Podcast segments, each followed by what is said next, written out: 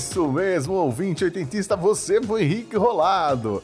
Esta edição não vai ser sobre Walk This Way, e sim sobre esse fenômeno chamado Never Gonna Give You Up, do Rick Astley. Mas calma, calma, antes de você xingar o Xi, fique tranquilo, porque você vai ouvir a história de Walk This Way sim, mas vai ter que esperar até o final do mês que vem, tá legal? É que eu não podia deixar passar essa oportunidade de trazer o Rick Roll para a Podosfera e contar a história desse hit improvável. Desculpa aí, ouvinte, mas continue ouvindo porque essa história é ótima também.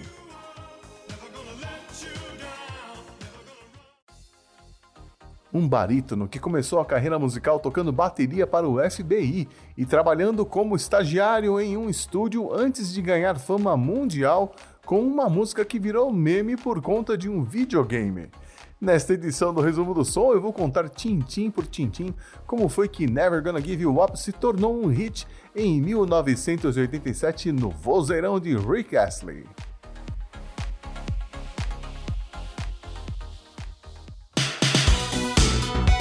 Resumo do som.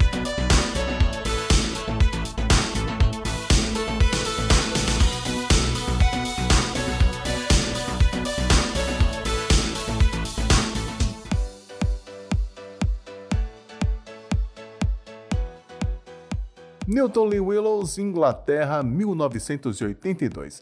Foi nessa pequena cidade próxima a Manchester que Rick Astley, então com 16 anos de idade, decidiu sair da escola. Ele já sonhava em ser músico e participava de várias bandas na região de Lancashire, com destaque para o FBI, onde ele tocava bateria. Apesar de eventualmente ganhar alguns trocados vencendo concursos de novos talentos de noite, Rick passava os dias ajudando seu pai, que era um pequeno fornecedor de frutas e verduras. Em 1985, Rick ganharia sua grande oportunidade com a saída do vocalista da banda FBI. Ele, que já compunha suas próprias músicas, assumiu os vocais da banda e em pouco tempo eles começaram a atrair um público cada vez maior, talvez intrigados com o vozeirão que saía do corpo daquele rapaz franzino e com cara de coroinha de igreja. Entra em cena o produtor Pete Waterman, do famoso trio de produtores Mike Stock, Matt Aitken e Peter Waterman ou Stock Aitken Waterman, responsáveis por sucessos de grupos como o Dead or Alive e o Bananarama. Waterman costumava visitar pequenos bares e clubes locais para encontrar novos talentos e foi no Monks Social Club que ele viu Rick Astley pela primeira vez. Ele não gostou da banda, não gostou da música, mas adorou a voz de Rick. Apesar de não saber muito bem como usá-la, ele decidiu contratá-lo no ato, mas como estagiário, através de um programa do governo britânico chamado Youth Opportunities Program, criado por Margaret Thatcher e que visava ajudar jovens entre 16 e 18 anos a conseguir um emprego. Assim, Rick foi trabalhar no estúdio de Waterman, o PWL Studios, e morar com o produtor em sua casa. No estúdio, Rick servia chá para os artistas, ajudava os técnicos e operadores de som e fazia outros trabalhos internos. O que, à primeira vista, pode parecer uma tremenda roubada, mas tinha explicação. Waterman percebeu logo no primeiro contato que Rick era muito jovem e tímido e que ainda não estava pronto para se tornar um cantor profissional. Assim, a estratégia de colocá-lo no estúdio servindo chá para as meninas do Bananarama, por exemplo, e sentado na mesa de som observando a mixagem das músicas do Dead or Alive e de outros artistas, tinha como objetivo deixá-lo mais à vontade com o processo de gravação e mais confiante no seu talento como cantor. Mas havia um grande problema. A voz de Ricky era tão diferente que Waterman simplesmente não conseguia encontrar um estilo musical que fosse adequado para ela. Em 1986, Stott Aitken e Waterman produziram um single com a cantora Ochi Brown, em parceria com Rick Astley, chamado Learning to Live Without Your Love.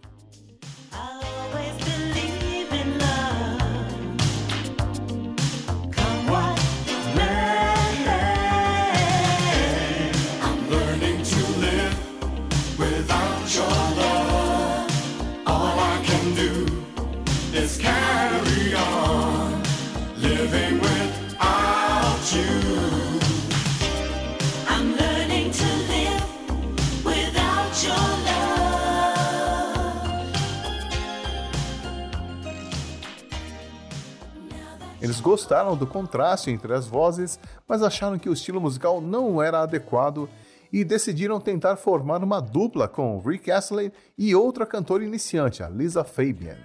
A dupla gravou When You're Gonna, mais dançante e eletrônica.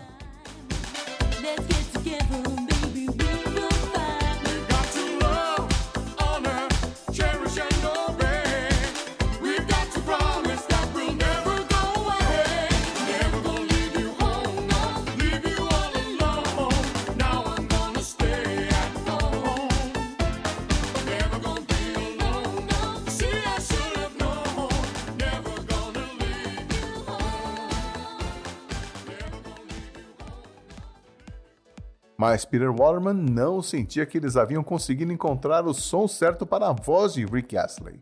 E assim, o Rick continuou seu estágio durante um bom tempo. E foi exatamente nesse período que ele criou, ainda que sem querer, o título da música pelo qual ele viria a ser conhecido internacionalmente: Never Gonna Give You Up. E isso aconteceu num dia em que o Waterman recebeu um telefonema de uma amiga com a qual ele mantinha um relacionamento na época, chamada Gaynor, que durou horas. Ao desligar o telefone, o Rick comentou: You're never gonna give her up. Você nunca vai conseguir se livrar dela. Frase que ficou na memória de Waterman. Alguns dias depois, ele estava a caminho do trabalho com seu amigo Tony Blackburn, o famoso DJ e apresentador inglês, que lhe mostrou uma música de uma artista chamada Sybil, Falling in Love.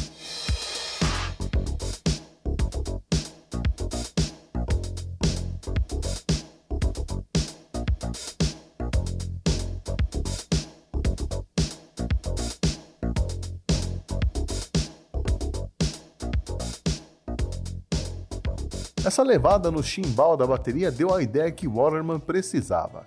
Ao chegar ao estúdio, ele disse aos companheiros que tinha uma ideia e um título para uma música para o Rick. Só que esqueceram de avisar o próprio Rick, que continuou ajudando no estúdio sem saber que seu futuro estava sendo escrito naquele momento. Era outubro de 1986 e o estúdio tinha acabado de adquirir um sintetizador Fairlight, que Rick ajudou a instalar. Ele ouviu quando Mike Stock programou os acordes de Never Gonna Give You Up no sintetizador, mas achou que se tratava apenas de um teste de som.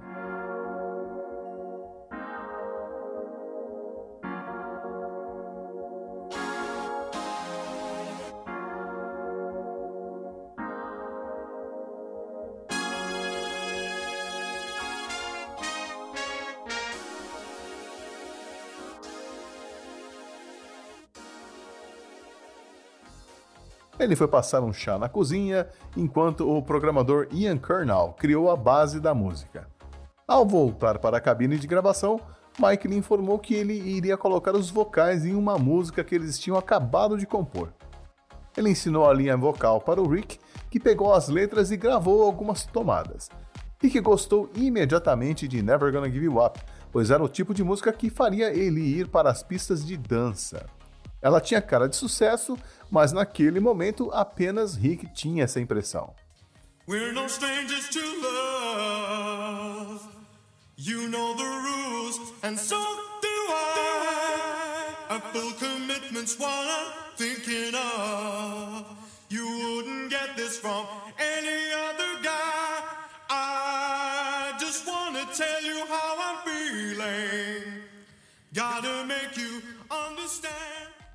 Eles trabalharam intensamente na composição usando um sintetizador Yamaha DX7 para fazer a linha de baixo, inspirado no ritmo sincopado da faixa Trapped, que o Colonel Abrams lançou em 1985.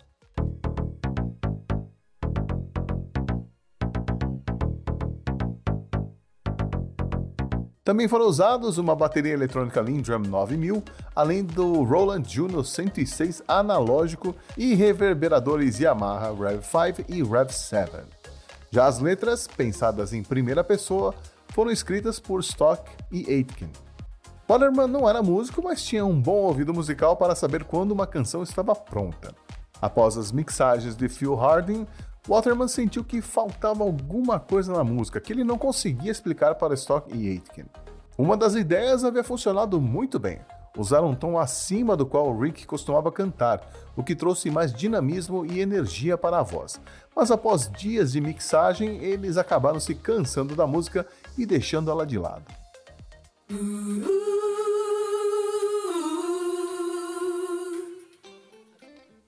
Nesse meio tempo, Stock Aitken e Waterman também tentaram compor uma música para Rick no estilo Motown, uma versão para Ain't Too Proud to Beg, que os Temptations gravaram em 1966 e que eles achavam apropriada para a voz de barítono de Rick.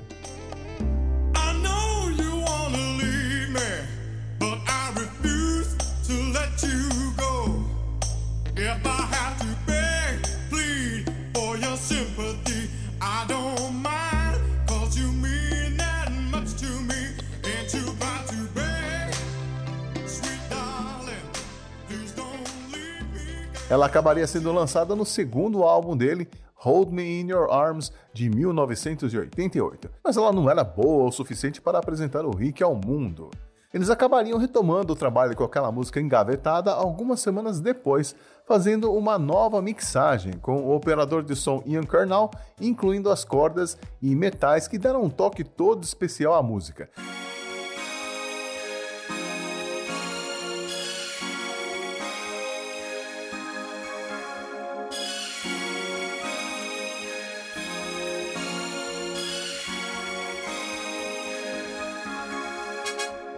E um engenheiro de som, Pete Hammond, destacando ainda mais os vocais de Rick. Mesmo assim, ela continuaria encostada por mais algum tempo. Com a chegada de 1987, Stock, Aitken e Waterman começaram a lançar as músicas que haviam gravado com o Rick. Primeiro as duas parcerias, que não chamaram atenção. Depois mais duas baladas só com o Rick, que também não deram em nada. A julgar pela parada de sucessos, parecia mesmo que não era o momento certo para lançar um novo artista no cenário musical da Inglaterra. Dos dez primeiros lugares da parada naquele ano, apenas duas músicas eram dançantes: Don't Leave Me This Way, a cover gravada pelos Communards.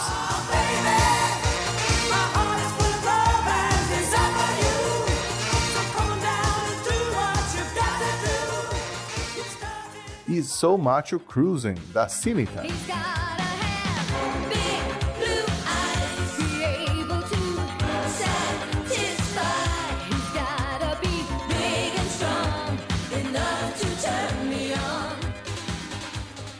Mas durante uma reunião no estúdio, alguém achou a fita com Never Gonna Give You Up e botou para tocar. Ao ouvirem de surpresa a música, com o distanciamento necessário para não focar nos detalhes, Stock, Aitken e Waterman finalmente perceberam o que faltava, ou melhor, o que estava sobrando. Essa versão trazia mais backing vocals da Mae McKenna e da Shirley Lewis, que acentuavam as influências de soul music do Rick Astley, mas que deixava a música com uma sonoridade retrô. Boa parte dos backing vocals foi retirada e alguns ajustes foram feitos para deixar a música mais contemporânea e apropriada para as danceterias.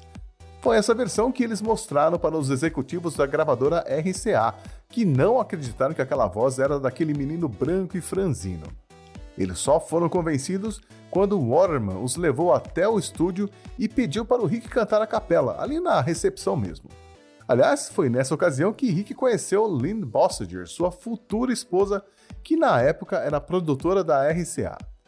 E aquela não seria a única vez que o Rick teria que provar que era o dono daquela voz, não. A BBC Radio One chegou a ligar para ele enquanto ele estava hospedado em um hotel na Escócia e o Rick acabou cantando Never Gonna Give You Up no banheiro. We're no strangers to love. Never Gonna Give You Up chegou às lojas do Reino Unido em 27 de julho de 1987 e em poucos dias chegou ao topo da parada britânica onde ficaria por cinco semanas e acabaria se tornando a música mais tocada e mais vendida no Reino Unido daquele ano. Aos 21 anos, Rick se tornou o segundo artista mais jovem a chegar ao topo da parada britânica, perdendo apenas para George Michael, que conseguiu a façanha aos 20 anos em 1984. E quanto ao Rick Roll, como foi que a brincadeira surgiu? Bom, se esta foi a primeira vez que você foi Rick rolado, Fique sabendo que o Rick Roll é uma pegadinha onde você recebe um link que acredita ser relevante para a conversa que você está tendo ou o site que você está visitando, mas esse link na verdade te leva para o vídeo do Rick Astley. Um vídeo, aliás, gravado em um clube de atletismo em uma igreja em Londres, com o Rick vestindo peças do seu próprio guarda-roupas, com um diretor contratado na véspera da gravação e uma bailarina que não sabia a coreografia e foi escondida pelo diretor além de um barman bêbado de verdade que passou a maior parte da gravação dormindo em uma mesa de bilhar. Mesmo com todas essas trapalhadas, o vídeo já foi assistido quase 1 bilhão e 200 milhões de vezes. E deve isso em boa parte à brincadeira chamada Rick Roll, que começou em maio de 2007 no 4chan, que é um fórum online com vários tópicos onde os usuários podem comentar, discutir e postar imagens. Alguém colocou um link dizendo que era um trailer do videogame Grand Theft Auto 4, mas na verdade o link levava para o videoclipe de Never Gonna Give You Up. A brincadeira pegou para valer em 2008 e continua firme e forte por aí. Mas agora, sem zoeira, que tal ouvir esse verdadeiro hino do final dos anos 80 mais uma vez na íntegra?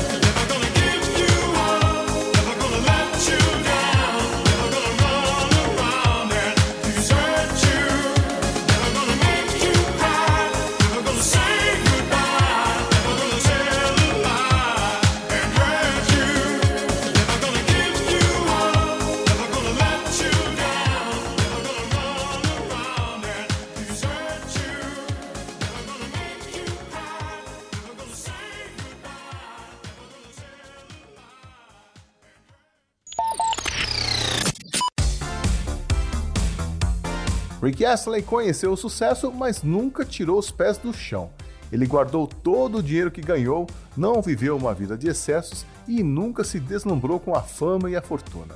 No fundo, ele sabia que tudo poderia ser passageiro e isso lhe garantia um padrão de vida confortável do qual ele desfruta até hoje. Ele teve outras músicas de sucesso, como Together Forever, e lançou mais um disco com a produção de Stock Aitken e Waterman, mas no início dos anos 90 decidiu dar uma guinada na carreira, trabalhando com outros produtores e assumindo um visual menos comportado.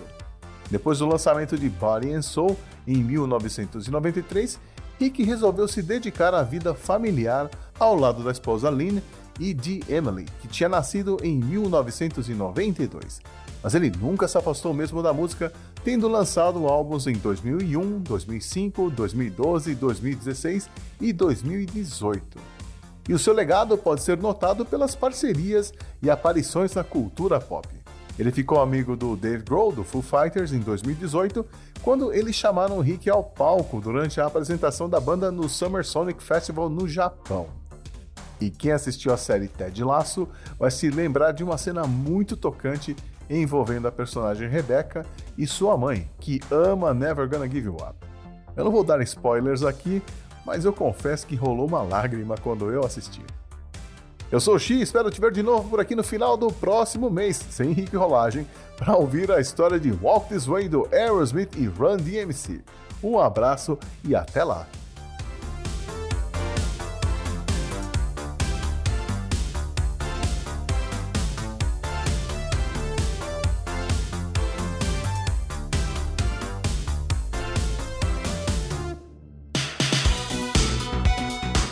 Do som.